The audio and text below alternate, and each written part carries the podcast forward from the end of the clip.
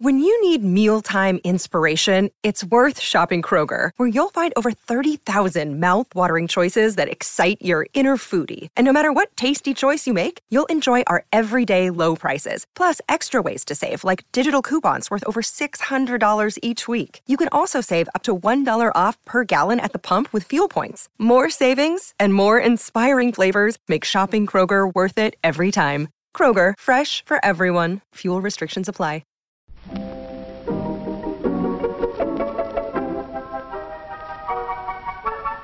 Maybe it's just that you don't know how to use social courtesy. Oh, that's old fashioned. Watch how Lizzie Post and Dan Post Senning. act as host and hostess. They know that courtesy means showing respect, thinking of the other person, real friendliness. Hello! And welcome to Awesome Etiquette. where we explore modern etiquette through the lens of consideration, respect, and honesty. On today's show, we tackle your etiquette questions on merging traffic lanes, sharing office space, inviting back bad guests, and saying sorry for sorry. Sorry for saying sorry, sorry. Plus, your most excellent feedback, etiquette salute for the week, and a postscript segment on setting up your home bar. Coming up. Awesome Etiquette comes to you from the studios of Vermont Public Radio and is proud to be produced in Burlington, Vermont by the Emily Post Institute. I'm Lizzie Post. And I'm Dan Post Senning. And I'm back. Welcome back. Thank you for taking care of things while I was away for almost three straight weeks. It was my pleasure, but it is so good to be here with you now. It is, I will tell you, I am very happy to be back. It is nice to have a job and a work situation that is actually something that you get excited to come back to because they're fun and interesting things and good people that you work with. It's almost been a full month since we've sat across from each other at these microphones. And. In some ways, I was just sort of doing that math in my head and thinking to myself, what a comfort it is, how nice it is to, mm-hmm. to be here with you, actually doing the show the way that we've done the show for almost three years now. I do. I feel that way as well. I'm like, okay, this is my routine. It's funny how when when you're off for a while and you're out of your routine, just how kind of discombobulated that can make you. By the end of last week, I was re- I was doing a lot of home projects at that point, and I was really starting to get to the point where I was like. What is my life? I'm like painting things all day long and digging up a garden and installing events and all this stuff. And I'm like, what? How do I? I do. Am I needed it? Maybe I don't need to answer etiquette questions anymore. Like to, it was like my, I was having like an identity crisis by the end of it. Well, we're going to resolve that particular problem. But before we get into all of it, I want to hear a little bit more about your vacation. All right. So I was house sitting for my folks for the first like week and a half of it, and I spent my time out there. Beautiful property, really quiet. This is uh, you want to know what my dream life is? It is quiet, small house, big land in the country. I don't want to see my neighbors. Like I like my neighbors that I have now, but I don't want to see anybody. I like privacy. I like quiet, and that was amazing. You know that really freeing feeling of like this is safe and comfortable, and I could wake up with that morning air. I was waking up at like 6:15 every day and Benny and, and Avery, my parents' dog, would just go right outside. There was nothing to do.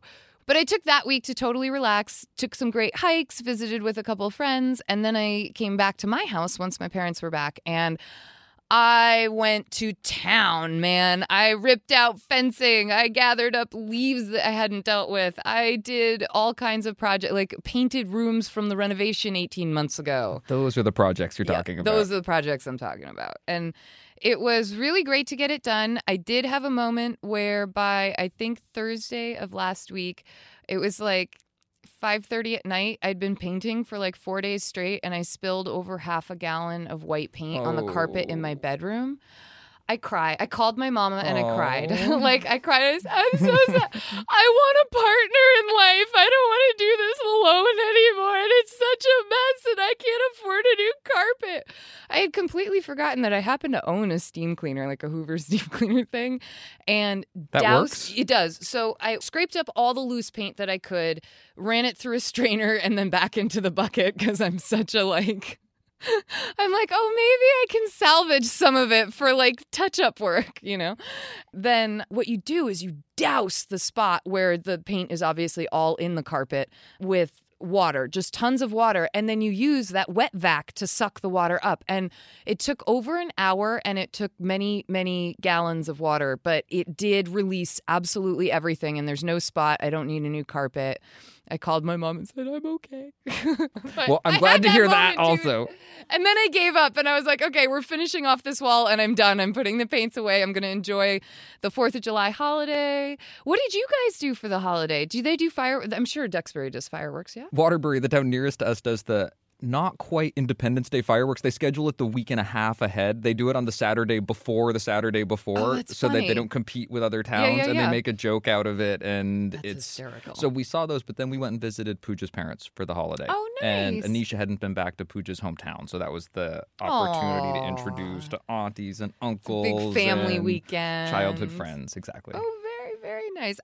Burlington does their fireworks on the 3rd, and the local towns do them on the 4th. And I was really and and so were the group that I was sitting with, you know, you get your lawn on the green, you get your little picnic.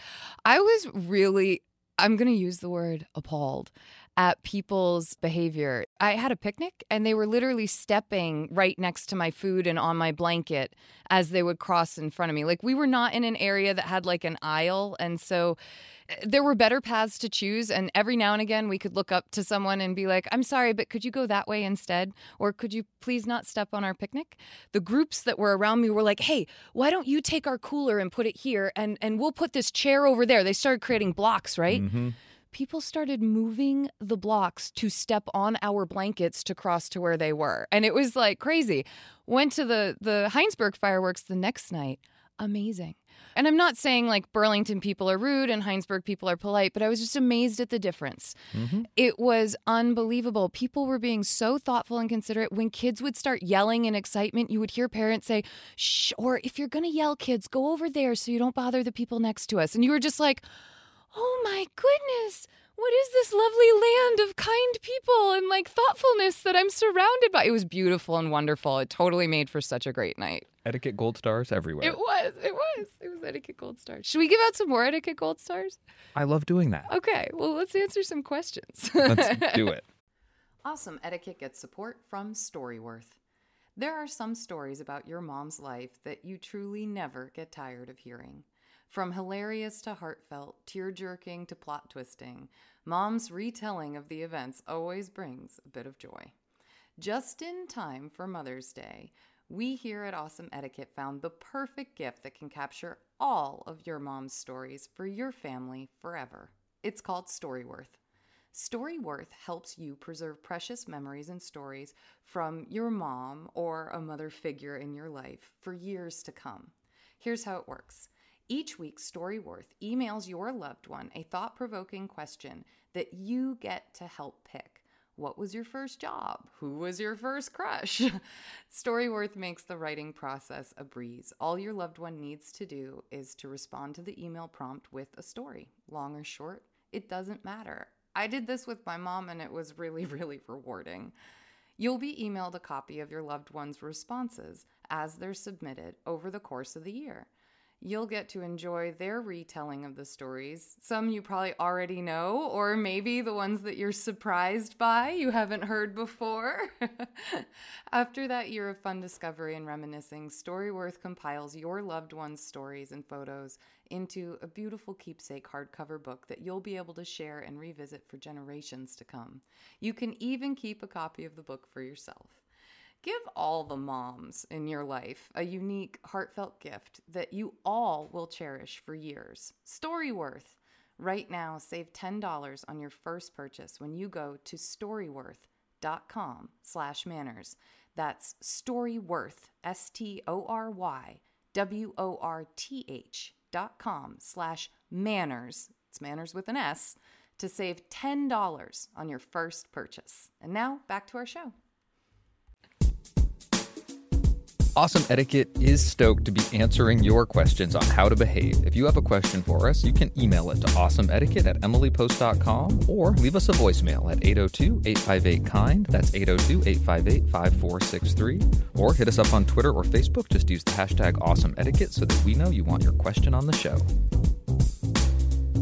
Our first question is titled No Cuts or Backsies. And I chose this question particularly for my cousin Daniel. Let's listen. Hello, awesome etiquette. My name is Tim.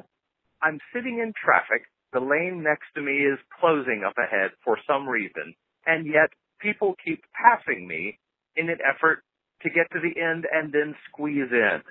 What is my driver's etiquette as far as letting them in? I've been sitting patiently in line. Shouldn't they also?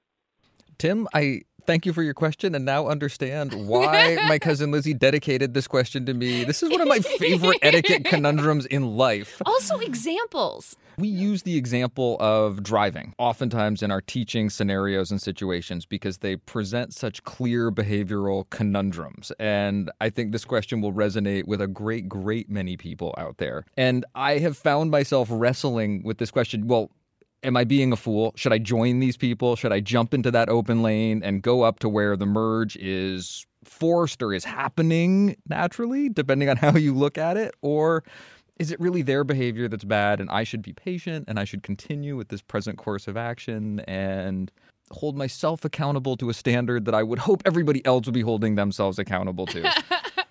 oh, the dilemmas we wrestle with on our commutes. And so many of you are commuting right now.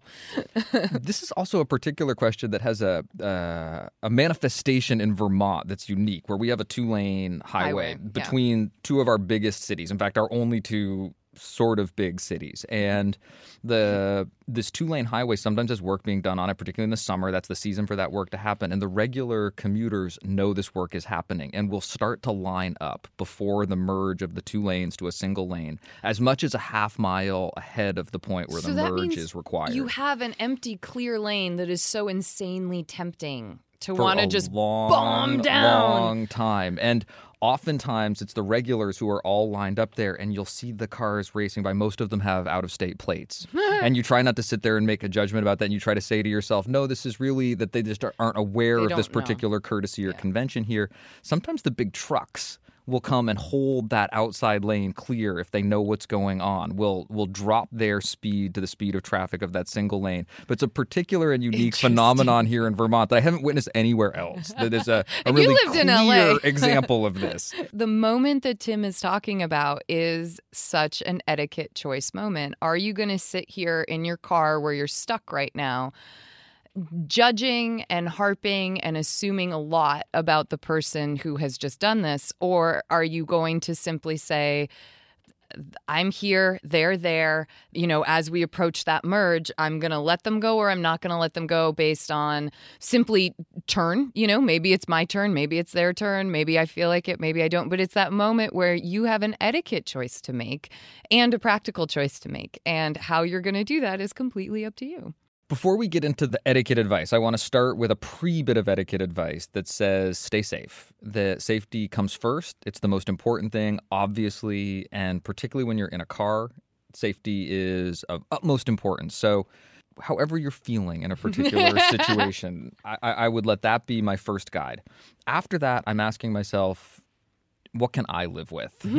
How am I going to feel about myself as a person? Really, truly, if I, get out of this lane and go up ahead and try to remerge in again. And the answer is going to be different in different circumstances and situations. Sometimes you are really late. Sometimes there is something really pressing. Sometimes there is something that says, you know, I- I have something that's going to make me feel okay going up this half mile in Vermont or six cars somewhere else. But I, I do a really concrete calculus. I say Yeah. to myself, what do those six cars gain me? Yeah. And, and That's and the what is- question I love, just so you know. What do those six cars gain me? and what do they cost me? Yes. How do I feel about myself when I'm six cars up from here and I'm pushing my way back in? And if I'm aware of that other person who I'm pushing back in front of and how they're feeling about this situation and how I know it is treating the other people who are further delayed by the fact that it takes time to negotiate a merge that the impacts are, are both to that person but to everybody down this line as well. So I, I I think that's a personal calculus but i think you're better off treating this as a question of personal calculus about yourself than as a question of judgment on those other people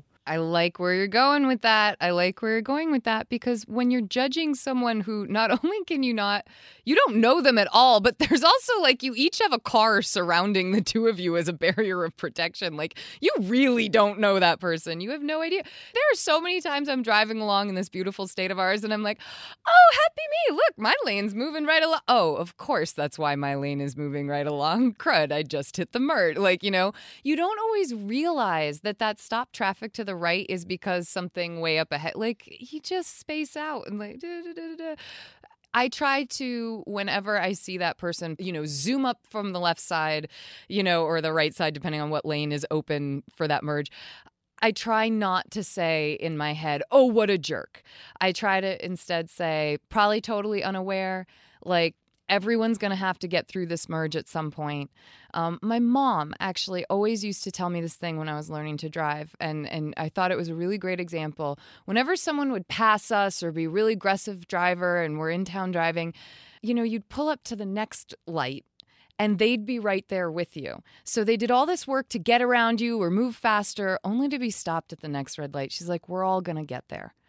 And I just think that it's we're all going to get there and in my head i try to give as much leeway to that as possible i try not to assume or judge Absolutely. The parting personal reflection advice that I want to offer here is that I think these are often ideal moments for a little bit of self reflection. Mm-hmm. That sometimes the moments when we're confronted with rudeness are uh, real opportunities in life to think about ourselves and our own behavior and to hold ourselves accountable. As that thought, what a jerk! I can't believe this person is doing this, and maybe they are that Yeah. kind of jerk. No, they maybe really they're could be. It's doing this on purpose, and maybe they're thinking to themselves, "Look at all these chumps just sitting here while I execute this maneuver." Even if that person flying by you is that jerk, is that person who's sitting there thinking to themselves, what a bunch of chumps. I'm going to put one over on everybody here who's not as importantly self interested as I am. I'm going to advise that you avoid rude gestures. yes I'm going to advise that you avoid even falling prey to that that side-eye glare that does nothing to really impact that other person but just ends Yeah. up impacting yourself. as well as like obscenities and long horn blasts right like we're gonna just say Take control of the Yeah. things you can take control of. Don't be drawn down to their level. Take the high ground. Feel good about yourself. And I'm also going to just mention something that Lizzie Post introduced to our children's program many years ago, and that was her horn translator. oh that's right i The- forgot about There that There is one communication tool that is at your disposal. Yeah. When you're in the car, that's really designed to be about communication between cars, and that's your horn. And there are appropriate and inappropriate uses. And that wailing on the horn, expression of disapproval, I think ends up impacting the other people waiting patiently in line around you as Yes. much, maybe more than the person who's moving past. And this isn't one of the places where I would choose to use my horn as my communication device either. Although there are appropriate uses for the horn. Lizzie Post, do you want to give us just a couple appropriate uses for the horn? Oh, I love the one that we said you might just give a quick little beep that says, "Hey, Ricky, I see you there on the sidewalk. I'm waving." You know, like that The was one hello, where you do the like little going? beep, yeah, the hello, and that's just the like beep beep beep beep beep or something like that that lets you know. There's a quick little beep that's just a uh, the lights turned green, and that's just a one beep from the person behind you if you're like sitting there the line's moving. I see you on your cell so, phone. like, Heads yeah, up. exactly. And you just give that one little beep, and it's a friendly one. It's not the one that goes beep to try to get someone to go. It's just the beep. But when you do that like succession of quick beeps, that's like an excited, high, like yay, cheering kind of a thing. But when you start getting into that, mm, mm, mm, that's where you're getting into territory of I am expressing how displeased I am with you right now, and I want you to know it. And this is the language I'm using. My horn. And you want to keep that horn available for the real alert. Yes. Sometimes there's a danger warning. Be careful. And you want your horn to have that feel. Yeah. As strange as that may sound when you use it, rather than that feeling of disapproval. It really is a tool. It can be used well, it can be used poorly, and this isn't one of those times I would succumb to the poor use either. Beep, beep, beep, beep, beep. Tim, thank you so much for this question. We could go on and on about this one all day, and it might be nice if you're sitting there in traffic to hear that, but we have more questions to get to. There are many kinds of signs and markers along the highway. Some of these are self-evident in their meaning. That is insurance against collision. Make your trip a pleasure rather than a hassle. Our next question is titled, Why Are You Here? It begins Hello. I was recently introduced to your podcast by my sister, and it just so happens that I have a workplace conundrum that I hope you can help me with. I work at a hospital, and my department at work just got brand new private offices, except for myself and a coworker who occupy a shared space in the outpatient clinic. Our space has two unassigned desks where doctors can work when they are seeing patients in the clinic, usually one or two days a week. One of the doctors uses the unassigned desk on days when she isn't working in the clinic. Unfortunately, her presence is disruptive. She takes conference calls, listens to the radio without headphones, meets with other staff, and is chatty to the point of being disruptive. She left her bag in the middle of the floor one day, and I moved it to the side of the room. And instead of, Oh, I'm sorry, thank you for moving it, she said, What, you didn't feel like walking around it anymore? She was joking, I get it, but it stayed with me, clearly. We are unable to complete our work efficiently when she is present and sometimes go elsewhere to work. We don't get it. She has her own brand new private space. It feels like a house guest that shows up unannounced and won't leave. Is there a way we can gently ask her to use her private office and only share our office when she's needed to see patients? My office mate and I have tossed around ideas about sending out something to everyone with some general guidelines about using our office, but we think this doctor might be the type who wouldn't actually read it, or read it but not think it applies to her. Any advice you can give us would be greatly appreciated. All of my best, Trapped. Wow, I'm totally with them. This is annoying and disruptive. But I like that Trapped is already thinking about uh, what would be effective. And I do know Trapped is female. And she uh, is taking into consideration the likelihood that this disruptive doctor might not do well with indirect contacts. So that I like the idea that they're thinking of how could we do this in a way that kind of lets everyone know the rules for this space? But the problem is, we don't think this particular doctor is going to pay attention. I'm glad she included the um, example of when she moved the bag and the doctor joked about it because it shows a very casual side to this doctor. That yes, I'm not. I'm not certain that this personality is going to clue in by general messages, but a, a, direct message might be what's needed. I'm not sure. And, and even keep that, fleshing this one direct out. message might be heard but not heard that there's yeah. a certain amount of communication that might skim on the surface and not register in a uh, a way yeah. that it applies or is internalized. I think that's a really good awareness in this situation. Also, yeah. The, the first thing that jumps to my mind is a real question about the nature of the shared space. Yeah, that there are these open desks that are sort of in some ways an invitation for more work, and and I'm wondering to what extent this space, the word I want to use is belongs. Yes to the two people that are there most frequently, most often, and um, to, to what extent you've got some standing, some authority to talk about how that space is used, because it really would impact the way that I would proceed in this situation. And in some ways, I'm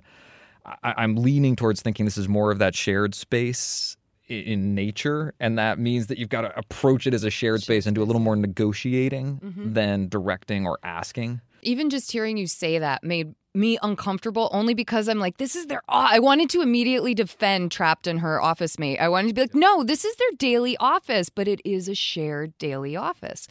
And so I think that the best course of action here is that you need to talk to your supervisor. Who set up this structure? Who is your superior? Who does manage where people's offices belong? I mean, I don't know if they're the same person. Your superior, your, you know, your supervisor might not be the HR person who places people at desks. I don't don't know. But whoever it is that you should be going to, I would say go to that person and get the department's ruling on what are the rules, guidelines, and expectations for this space. And then I would ask beyond that, what rules or guidelines or expectations are you and the person who occupy it every week allowed to set and then communicate to the doctors that are going to be rotating in and out? So I think that's first. That gets you your groundwork so that you know what to communicate. Now, I think the department should send out a reminder to everyone about how to use the space.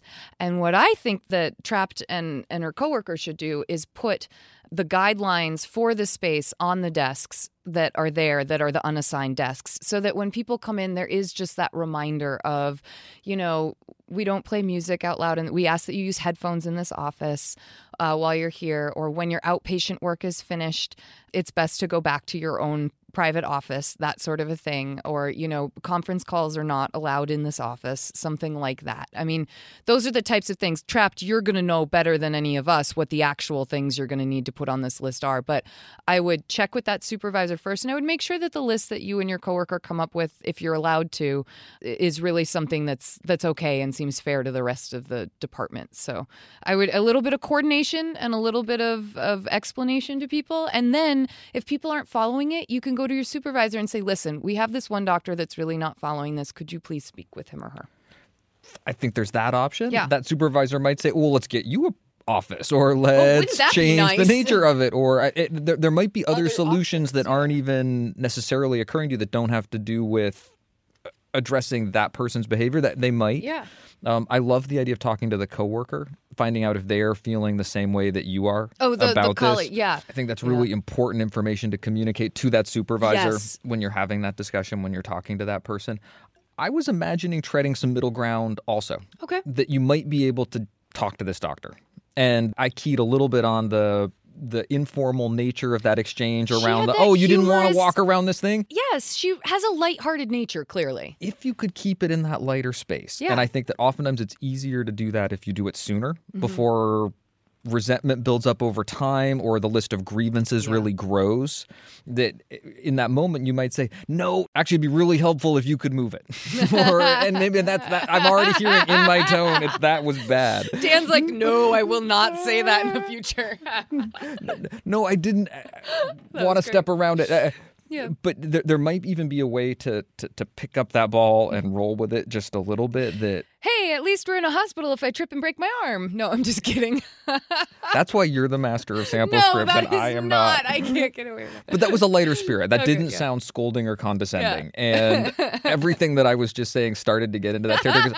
uh, Despite saying that I think you could address this and thinking about the nature of this, I, I agree with you. I, I really feel for this person. I think this I is rude too. behavior, and I think it's impacting our questioner enough that they're on in good territory thinking about how to address it. I and I, you going right to the supervisor is one option, but if you wanted to talk to that person directly, the advice that we often give on the show is prime them. Ask them if Ask permission, you always say.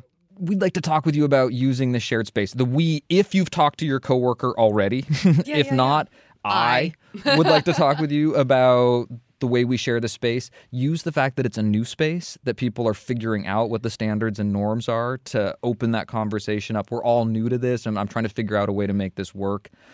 Other language that's often great for that conversation. You might not be aware of this, but when you're taking a conference call, it makes it difficult for me to do my work. I've found myself going other places when I need to focus to get work done, and it would be easier if I could do that here. Mm-hmm. Letting someone else know how their behavior is impacting you. You haven't yet asked her to do anything, and I would be really careful about making specific requests of this other person. I think there's a, a phase of introducing this conversation where you're just letting them know, and you're going to let them start to moderate their own behavior. And that might be the place where there's the middle territory where you're less likely to offer offense and the feedback or the discussion might be received in a way that's a little bit more likely to get a good response. If they ask questions of you, well, would this help? I would be willing to offer those suggestions. I would have a, a, a list of things in my mind that would be helpful. Oh, have have a list that would be helpful. But also, I thought you were going to go the other way with that one. I thought you were going to say that if the offending doctor is offering some suggestions for what might help or what what she could do, it might not be the right suggestion, and that can create an awkward moment. You know, when you say someone else has an idea about how to solve this problem and you don't like the idea that comes, use your positive non-committal responses, your PNCs. So you might say something like let me take a minute to think about how that would how that would flesh out or how that would work you know and and that gives you the space to entertain the idea i am often very resistant to other people's suggestions in the moment so i use that pnc to give myself time to absorb because often i find the next day i'm like oh wait that would work be ready to negotiate. Be ready to listen. Be ready to hear solutions that aren't the ones that you would come up with. My other advice for getting ready for this conversation is to think about your top priorities and your bottom lines. Yes. So think about the things that would really be the most helpful. If you can focus the conversation on particular things, if we could avoid playing music without headphones and taking conference calls, you might not be able to ask someone not to have work related discussions. You might mm-hmm. not be able to ask someone not to come work in what is a shared space. They might just like it better than their office. And as much as you would prefer that they work in their private office as much as they can, they might find this a space that's more conducive to whatever it is they need to get done for whatever reason. But I do think you could ask for things like no conference calls, no radio being played in Yep. those shared spaces because the nature of the shared space allows you to ask for those things. So, top priorities, bottom lines, things that are going to be deal breakers be ready to share those if someone's like well well really what's the what's the problem here if there is something that you can really identify and that's also going to be the thing that if you go the route of talking to a supervisor i would have both of those concepts in mind also my my absolute limits and my top priorities So there you go, trapped. Lots to work with, lots of options for moving this forward in a variety of ways. And we hope that your work situation gets a lot more focused. Another day is here, and you're ready for it. What to wear? Check. Breakfast, lunch, and dinner? Check. Planning for what's next and how to save for it? That's where Bank of America can help. For your financial to dos, Bank of America has experts ready to help get you closer to your goals. Get started at one of our local financial centers or 24-7 in our mobile banking app. Find a location near you at bankofamerica.com slash talk to us. What would you like the power to do? Mobile banking requires downloading the app and is only available for select devices. Message and data rates may apply. Bank of America and a member FDIC. our next question is about unpleasant guests who will not be invited back I like that you put a question mark on that. I was thinking statement unpleasant guests will not be invited back. I like I feel like I want to champion for hosts out there who just get stepped on by nasty people. Like and I get it. I there are people in my life that I'm not particularly fond of but you still keep around and they're in your so you know it's like it happens, you deal with it, you do it. But at the same time, I think people should be allowed to set boundaries in their own homes.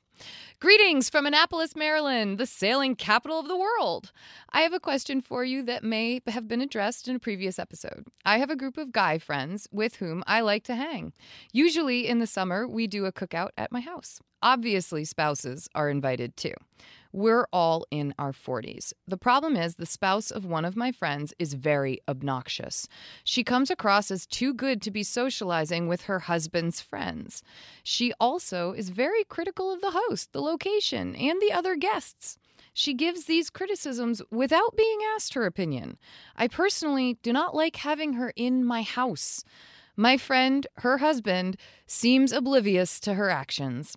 I want to do another cookout this summer with the same guests. My concern is that the other guests will say, if Larry's wife is coming, we're not. Um, that's not his name. But should I not have the cookout? Should I just not invite Larry?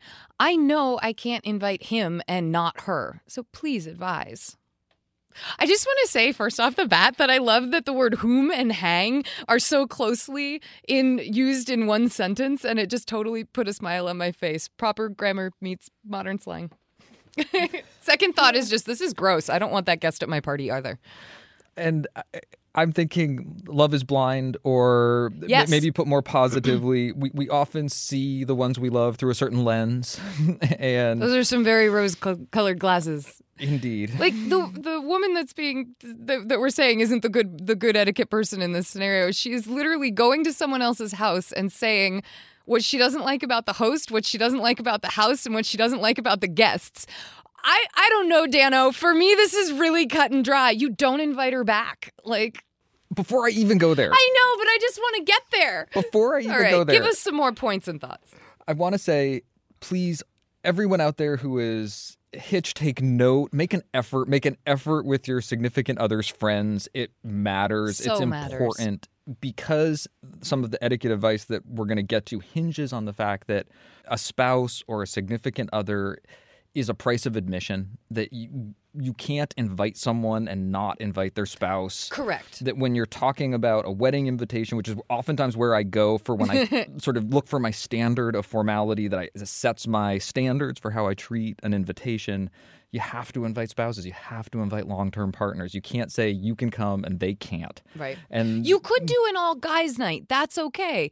You all do that. Don't wince. You know, an all guys night and all all girls night, that's totally fine. Mm, yes. Yeah. As but that's not what this party is. Send down a scale of formality into a particular type of party. Yeah. And because you're part of the price of admission, make an effort. It Yeah. really is worthwhile. So let's jump back to the other side of Because the I just equation. can't keep myself with it. Dan's like, Lizzie, I'm trying to give good advice here. And I'm like, no, no, no, just kick her out of the party.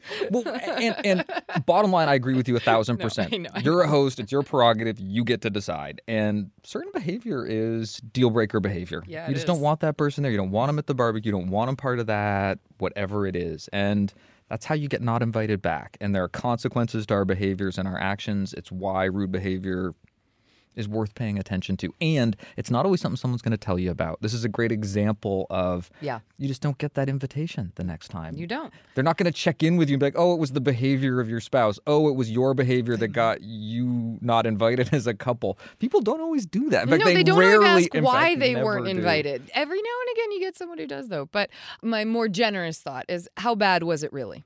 You know, w- uh, was it just, yeah, she's obnoxious, so everyone will take turns talking to her and then find someone else to talk to? Because let's face it, that, that happens in all of our social scenes. Some people are just unpleasant, and you just have to deal with the fact that they're going to be there.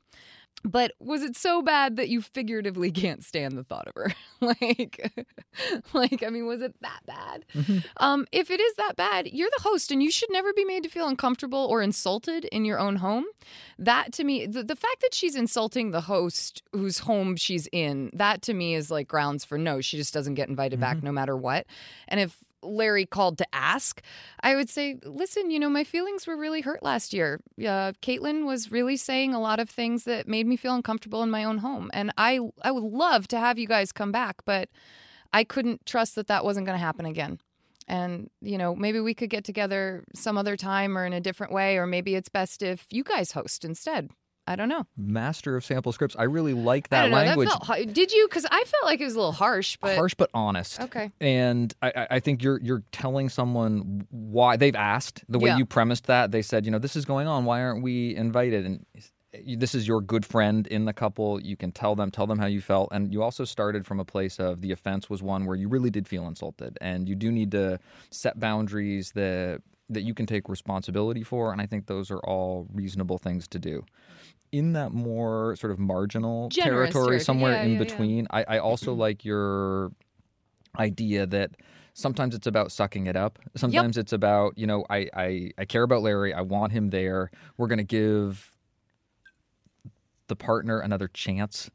And it's going to be part of my test as a host, how I handle that, Yeah. how I don't let that affect my mood, how even if I can't control or regulate their behavior, I can control and regulate my responses Mm-hmm. and I won't let it ruin the party for me. I'll be mentally prepared for an inappropriate comment, a side whatever Yeah.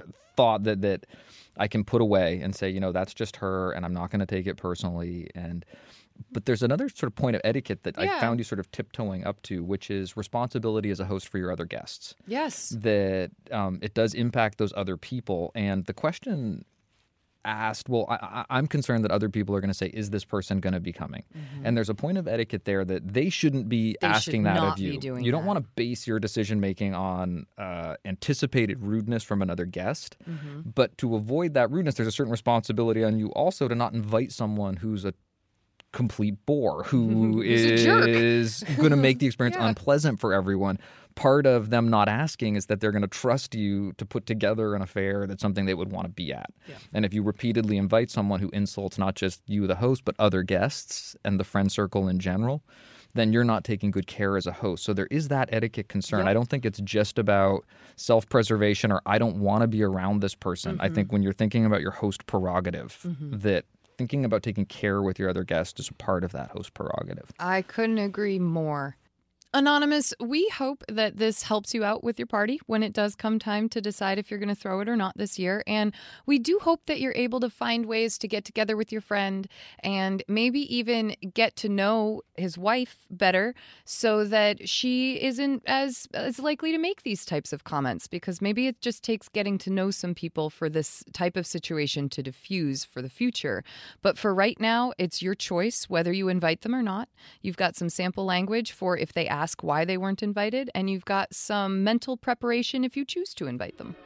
Mother, why do you suppose Mary didn't invite me to her party? Are you sure you didn't get an invitation? Maybe they thought I wouldn't want to go to a party. They probably thought I wouldn't know how to act. Our next question is sorry, not sorry, but really sorry. Dear Lizzie and Dan, my father could be a difficult man, and as a result, my mom, sister, and I all now have the habit of apologizing for everything, including things that are beyond our control. Traffic's bad, we apologize for it. It's raining on vacation, we're sorry. The store is out of your favorite ice cream flavor, sorry. My husband has helped me to realize how often I apologize for things. For example, having to grab my sunglasses from my car is not a reason to apologize. I am working on apologizing only for the things that require an apology, but have realized there is a kind of apology I use to mean that I sympathize.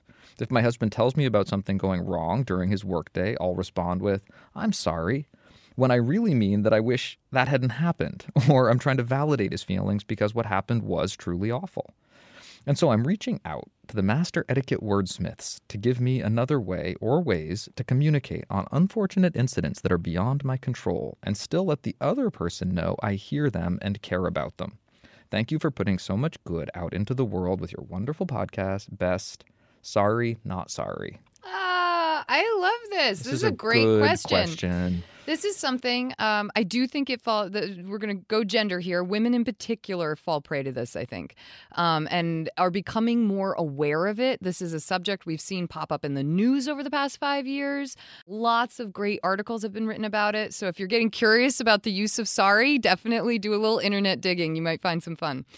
People in general overuse the phrase "I'm sorry," and Yet somehow we have a really hard time using it for one of its main purposes, which is to apologize. Maybe those two Like, things are related. I don't know what the deal is with that. It's interesting, but whole other show when it comes to apologies, right? You're right. Sorry isn't just used for random filler phrases or for ac- accepting blame. Um, you are right that it's used for expressing sympathy.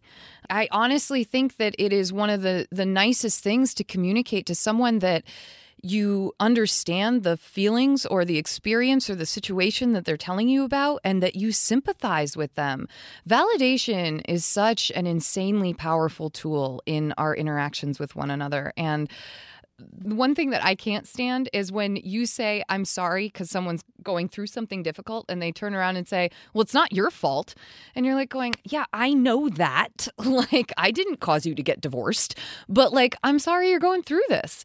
And that's what you need to do to make your I'm sorry not an apology of accepting blame, but instead a sympathy is that you explain what you're sympathizing with. You can say, I am so sorry that that was your day today. I'm so sorry you experienced this. I'm so sorry you're going through this right now. Oh my gosh, I am so sorry they didn't have your ice cream. That's a bummer. You know, it's not a you aren't taking blame every time you say that th- I'm sorry. I do think my mom does something that I wanted to share about this one that I I like is that she actually when it she wants to say something sympathetically, she says, you know, "Oh, I feel badly for you." And it's said very sincerely. It's not like, "Oh, I feel badly for you." It's not like that. It's really sympathetic and sincere. And what she is choosing to do is express her feelings. I feel is what she starts. I feel sad for you. I feel sorry for you. I'm so sorry that happened. And she uses it all to kind of come together and let someone know she's trying to be sympathetic. I want to key on that sincerity. So we, important. We talk about magic words and the power of magic words. The words themselves aren't magic. It's the sincerity. It's the way that we use them that really matters. And it's not just the way that you use it, the structure of the sentence, the words before and after, although I really like that idea of putting some words after it that give it some It helps. that, that give it some more specificity because it lets people know they've been heard. It's part of that validating process, but it's also the way the word is spoken, the Yep. feeling and the connection with which it's delivered. And that sincerity c- can't be replaced. It comes from really intentional use, from connected use. It, it comes from looking at someone, uh, making that eye contact, being present with them. Little things like your posture, the way that you're holding your head, the way that your face is yeah. is connected to what you're saying, and you are going to be in that good territory because you're thinking about Yeah. dehabitualizing the use of sorry. You're really being intentional about how you use it. So I think that's that's territory that you're going to discover just as you really connect your words to the meaning that they convey and do that with intention. I also like paying attention to the words that are around it. I also gave some advice recently about the use of exclamation points that made me think about something in, in, response to your question as well. And that's that don't underestimate the power of your words. Say the thing that you mean. You don't always need the exclamation point to add the excitement. You can say, I'm so excited to hear that. You don't always need the I'm sorry, like the exclamation point of sympathy. I'm getting you what can you're doing. Say, I sympathize with you that I I truly I really sympathize with you. I understand. That must have been difficult. Um, yeah, that hasn't love, happened to no, me in a I- long time. I, need to break in and just say, I love that you're using the actual word. What are you? I'm sympathetic to what you're going through. So I'm going to tell you that I am so sympathetic to that. I'm so sorry. Or I'm empathetic if that's what you need. I have so much empathy for this. I have so much sympathy for this. I like I like that, Dan. Your question really focuses on validating someone, let them know they've been heard. You can say something like, I don't know how I would have responded to that. that must have been really tough. That must have been difficult. Oh boy, I faced something like that a while ago. It made me feel sad. It made me feel disrespected. It made me feel like my day was never going to end. That, that there are. Although all- don't totally turn their tragedy around to being your story. Not right, always. Right, right, right. in in the range of options that you have in front of you.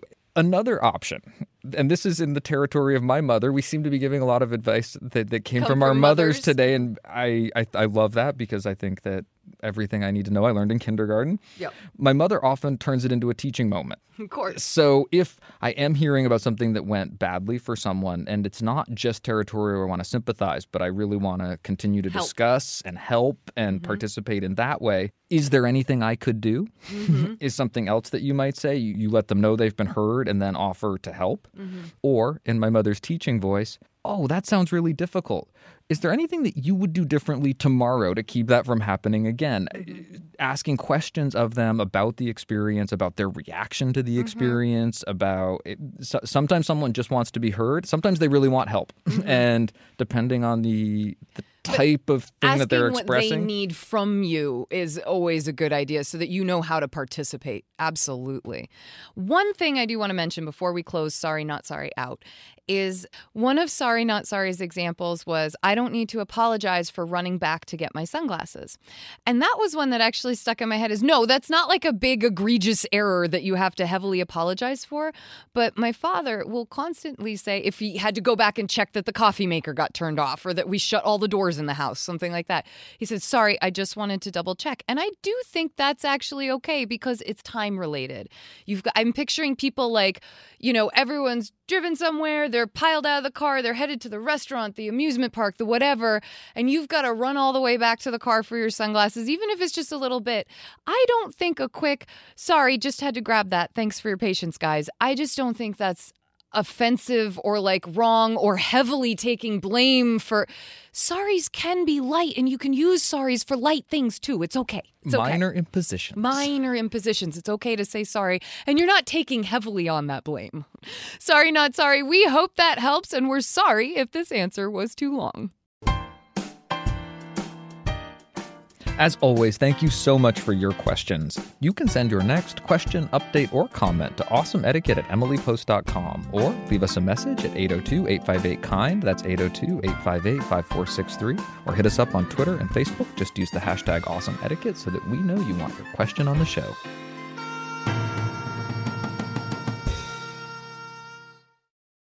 Each week, we like to hear your thoughts about the questions we answer and the topics we cover. And we had three comments that came in via Facebook in regards to episode 142, where a salesperson got quite upset with one of our listeners for the listener not having responded to the sales emails that went to a spam folder. Marty writes Hi, love the podcast, but hopefully you get a lot of these comments regarding your answer to the person who got a rude email saying they had not replied. And because this can be really bad, I wanted to be sure people understood that if an email is from a person or company they don't know, it is most likely computer generated email to get exactly this response.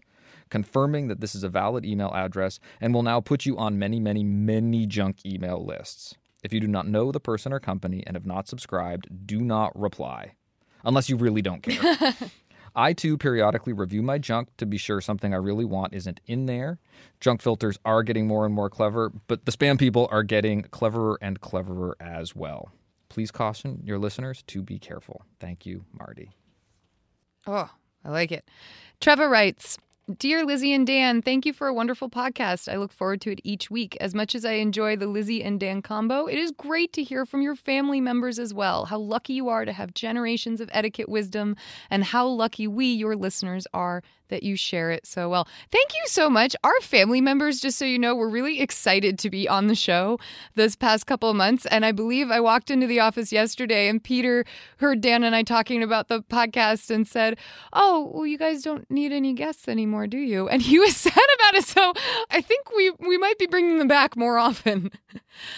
I felt inclined to add a different perspective on the question asked in episode 142. You made it perfectly clear that not responding to unsolicited emails is not at all rude and offered a possible polite reply. Either this is a very thin skinned salesperson, or it has nothing to do with hurt feelings. Some salespeople have a very bad practice of using guilt as a marketing technique. I wholeheartedly agree with your usual advice that it is best to meet rudeness with kindness. However, I would like to caution that writing back any form of apology plays into what this person wanted to begin with knowledge that this is a working email address a foot in the door and manipulating the potential client into feeling a need to make amends. For folks using unprofessional practices, the best response may be no response. I hope I don't sound jaded. I know most salespeople are simply doing their jobs and letting others know about their product or service. I've just seen this form of manipulation before and hate to see kind people made to question themselves. Your faithful listener, Treva. Another good point. Absolutely. About the I like all of these comments. One addresses the safety yep. of replying to emails that you don't know, that oftentimes they're spam, they're phishing to get that reply to validate your existence. That also there are salespeople that prey on natural human emotions. Yep. And that you got to be careful. If you feel manipulated and it's not something you've asked for, that you're not obliged to reply or respond. Absolutely. Finally, Manuel wrote in. As a sales professional, I was particularly irked by the salesperson's tone in the email that my fellow listener received. Not hearing back from a prospect is in the nature of a sales job, especially when sending emails such as these. It is certainly not rude to ignore them. Most salespeople are used to this. That said, asking to be removed from a mailing list or simply stating that you are not interested can save one from a lot of headache, as salespeople are often required to make a specific number of calls or emails when trying to get hold of you. We have a saying that a no is as good as a yes. In their defense, most entry level salespeople are either fresh out of college or trying to begin a career in a new field. They are simply doing a job, and most of them truly believe that their product will improve your life in some way. Who knows? It may be just the thing you never knew you needed. Thanks for the great podcast. I'm glad that Dan is back and little Anisha is doing well. Manuel. Thank you, Manuel. I just have to say, after reading Manuel's comment, I love the fellow listener. Like, I just felt like we have this community who's ready to support and like they're standing up for each other and they're saying, like, no, you don't have to take this crud. You can do this and that. I just, I like I like it. I like how it feels like a community supporting and saying, yes, you don't have to uh, take this type of rudeness when you receive it via email. I also like Manuel saying that salespeople, uh, the, the, the disattachment, get... the emotional um, yes. um, maturity to yes. understanding the nature of the profession, that it's sometimes about getting the no's, sometimes it's an impersonal process, mm-hmm. and that it's just about a certain number of touches or contacts, and they're not thinking of it personally. You don't need to take it personally. Thank you so much for sending us your thoughts and updates. Please keep them coming. You can send your comment or update to awesomeetiquette at emilypost.com or leave us a message at 802 858 KIND. That's 802 858 5463. Think about uh, programming that number into your phone so that you've got us on speed dial and can ask your questions anytime.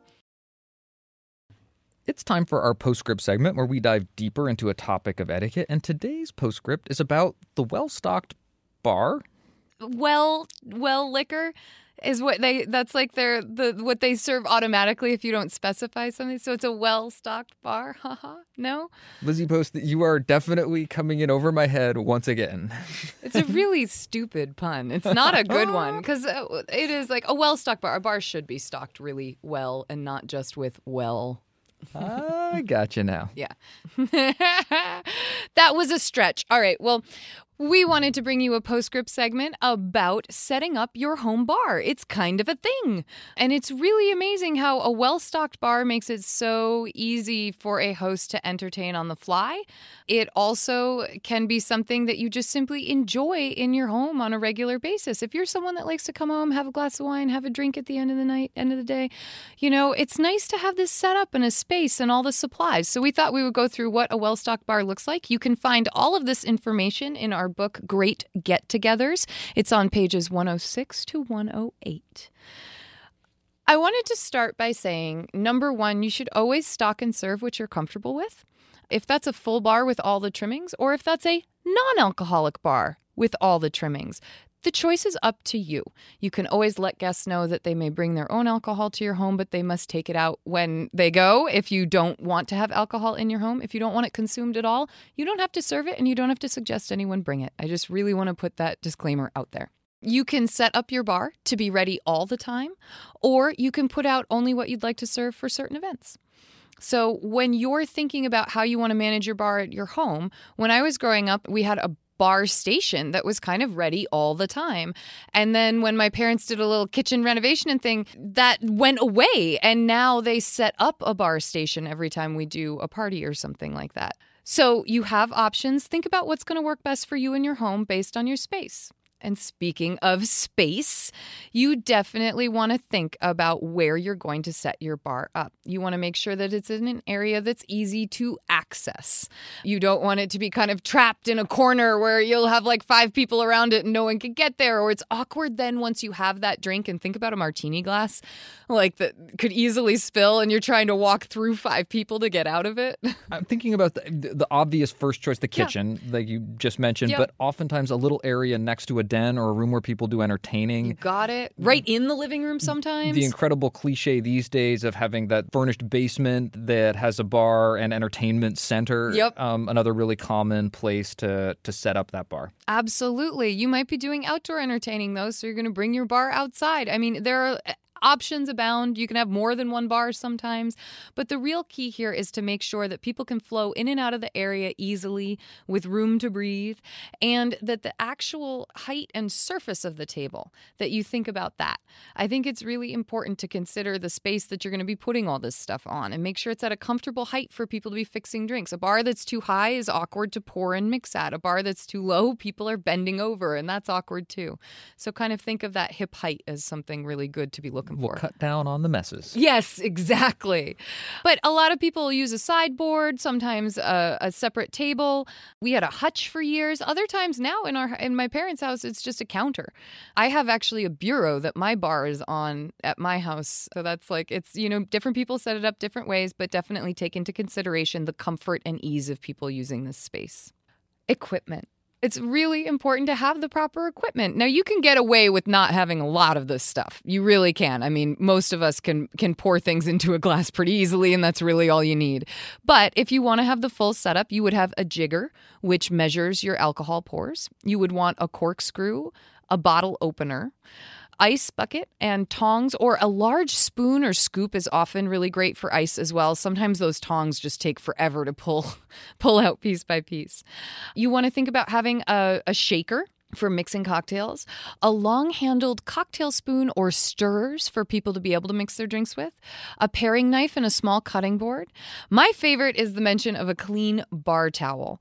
If you're not pre slicing limes, or, you know, if it's a hot day, there's a lot of condensation on all the bottles, it is really nice to have a clean towel for guests to wipe their hands off of once they take their drink and leave. You want to have pitchers for water and mix bases like Bloody Mary mix or margarita mix. You want to have cocktail picks for any any other garnishes that you might be using, and little bowls for those garnishes. If you're really going to go for it, sure, set up your blender, but it's not a necessary item by any means. Glassware and my second favorite item, just about anywhere, paper goods. I love that you and my sister are obsessed with paper goods. It's so much fun because you guys always know exactly where to go for everything. So, glassware, general guideline you want around three glasses per person and about three to four cocktail napkins per person. And you might think that sounds crazy, but it's amazing how many times guests decide to switch the drink they're having and want a fresh glass. Or they just, if they're like me, you set it down, you forget about it, you go eat some food, you talk to someone, and then you have no idea where your glass is or if it was yours. and I go about double the number of napkins. yes, totally. But again, paper goods. paper goods, paper goods. Now, if you're serving just sangria for the night, you don't need to put out three wine glasses. You know, if you have one mixed drink that you're serving for this particular party, just stick with that glass. You probably do two glasses per person just in case. So, here we go all the bar glasses that you might use at your bar. We have white wine, red wine, champagne flutes or coupes. Flutes will keep your champagne fizzier longer, carbonated longer. Uh, coupes are just very old fashioned and they're, they're, they're really hard to actually hold and have the champagne stay in it. It goes flat quickly, but my gosh, they're fun. Rocks glasses, old fashioned glasses, and tumblers are all kind of short, stout glasses, and they are great for serving all kinds of cocktails and mixed drinks or just straight up liquor on the rocks. Highball glasses are taller and usually a bit narrow. They are also great for a multitude of cocktails and drinks. Pint or Pilsner glasses are classics. Often they're a part of your everyday glassware. I've noticed that. Most people just have pint glasses they drink out of all the time. Most commonly, you're going to use them for beer. I oftentimes keep those in the freezer, so they're a little bit chilled. Great idea. You might also do that with beer mugs if you're a fan of the beer mug martini glasses. They range in size, so pick what you like. Some people like the really big ones, other like the very small ones. It's really up to you, the host. Uh, less common, but still great to have on hand margarita glasses, sherry glasses, and shot glasses. Typically, unless you're serving like a limoncello after dinner or something like that, you're not going to have your guests really sipping and drinking out of shot glasses that way, unless you're doing shots. A neat trick for your cocktail napkins, just for, for style and points here, is you take your stack, make it nice and square, and then holding it in the palm of one hand, take your knuckle and press and twist clockwise into the center of the stack. And do that a few times. You'll start seeing the stack fan out into a nice um, spiraled design. It looks really nice. It's a, it's a pretty pattern. You do want to think about having mixers on hand. It's funny, everyone seems to remember to buy the booze, but they forget to buy the mixers that go with it. So, good things to have on hand at all times tomato juice, clamato juice, which is clam and tomato juice. That's a Dan's like going, but it's in almost every Bloody Mary mix that you have. Cranberry juice, any fresh citrus juices, tonic water, seltzer water, club soda. Beyond this, there are now so many fun options for juices, flavored waters, essences. Um, you can really keep it simple, or you could choose to go wild and have fun. It's totally up to you. And my favorite part, the other ingredients and garnishes. ingredients, so, I like that. Bitters, which I absolutely love. I'm a bitters person. You are. I love coffee and dark chocolate. Bitters, so good. Don't underestimate the power of bitters. Worcestershire sauce, don't make me say Worcester, that twice. Worcester, Worcestershire? Um, seasoned salt, Tabasco, or hot sauce. I like my Bloody Marys way too hot. I actually like them Virgin Marys. Lime juice, grenadine, lemons, limes, oranges, citrus and really finally not to be forgotten in all of our talk right? about bars the the liquor itself so which alcohols are sort of oftentimes considered standards good to keep on hand if you are thinking of yourself as having a stocked liquor bar vodka and vermouth sweet and dry rum scotch bourbon tequila gin triple sec nice to have a champagne or a sparkling wine to turn to if the occasion calls for it. For wine, obviously red and white, maybe a rosé if you like, and beers for people who would prefer beer. And there you have it. That is the well stocked bar. It's a lot of fun to pull these items together. It's a lot of fun to break them out for your guests. I am a huge advocate of the cocktail party. I wish it would come back. I love the idea of having, you know, a few drinks with friends and then getting to go and do the rest of my evening however I choose. So I'm an advocate of this. Please awesome etiquette audience, get out there, stock your alcoholic or non alcoholic bars, and have fun entertaining with your friends. Salut. and now, salute. Personally, I don't care one way or the other about drinking, but it's all right with me if other people want to. That is, if they behave themselves. And now for our salute. We like to end our show on a high note. so we turn to you to hear about the good etiquette you're seeing and experiencing out in the world, and that can come in so many forms. Today's salute begins. Hi there, Lizzie and Dan, and everyone at the Emily Post Institute. Thank you so much for making such a lovely podcast. Your approach to etiquette is incredibly refreshing and doesn't only make the world a bit sweeter, but also helps improve the people in it by having them practice consideration, respect, and honesty. I swear we're going to make the world a nicer place, all of us together. Speaking of wonderful people, I have an etiquette shout out to two of my dear friends. My friends and I are finishing our time in graduate school and moving away. Mm. While my friends will be in town for a bit longer, I was moving and was selling my furniture this week. The day I was planning on leaving, my friends and I went to get sodas and snacks. This was already an act of kindness because they were willing to work around my schedule and just wanted a simple way to spend time together. Aww. While there, someone messaged me saying they'd be willing to take my couch and mattress, two tough items to sell, but they couldn't pick it up for a couple of days. I was reading the message aloud, and before I could even finish, my two friends offered to meet up with the person, let her into my apartment, help her get the furniture, and send me the money. This was such a kind and thoughtful gesture, especially when it turned out to be an early morning pickup. Their willingness to help out really put my mind at ease. This is especially because I didn't feel terrible having them do this because I knew that they were offering from a place of joy and love, not frustration or obligation. These two friends are consistently wonderful, but during this especially stressful time, this example was really touching. I will miss these friends as we all go our separate ways, but am confident that the world is a better place for having them in it. In our friendships, we try to consistently practice consideration, respect, and honesty, which is why our friendship has blossomed and why I'm so grateful to have them in my life. It is also why I am confident our friendships will continue to grow even when we're apart. Thank you for making the world a little brighter with your message. Sincerely, B. I love that. And B, thank you for making I our know. world just a little bit brighter. That is one of the most lovely salutes I think I've ever had the pleasure to, Can I just to read say, and hear. How nice is it for someone who has two friends doing a favor for them, for that person receiving the favor to assume joy and love? And not frustration or inconvenience. It's so often we think that when someone does something for us, we have to feel badly that they took the time. And I love that she is assuming and knowing and feeling joy and love coming from her friends of this. It makes it so much easier to have just keep all of this interaction positive rather than make it like a I'm so sorry you had to do that. Da, da, da, Thank you so much. You know? Oh, this was wonderful. The salute rings to me of joyful sadness. Yes. That there is clearly a sort of a little bit of a, a hint of sadness in a parting, and yet the parting is is happening so well. These are people that care for each other. They will clearly continue to care for each other. This parting doesn't mean the end of a friendship, but it's a transitional time.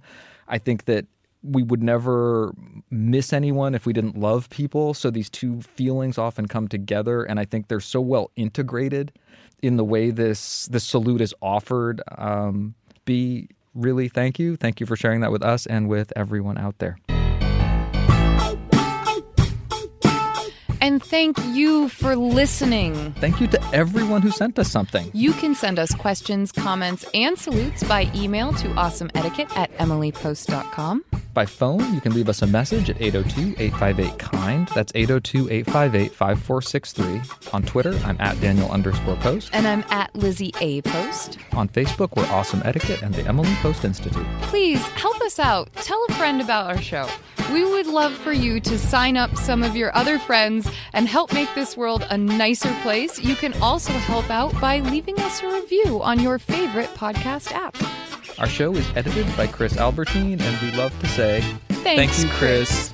You're the only one who hasn't stated his opinion. I'm just listening.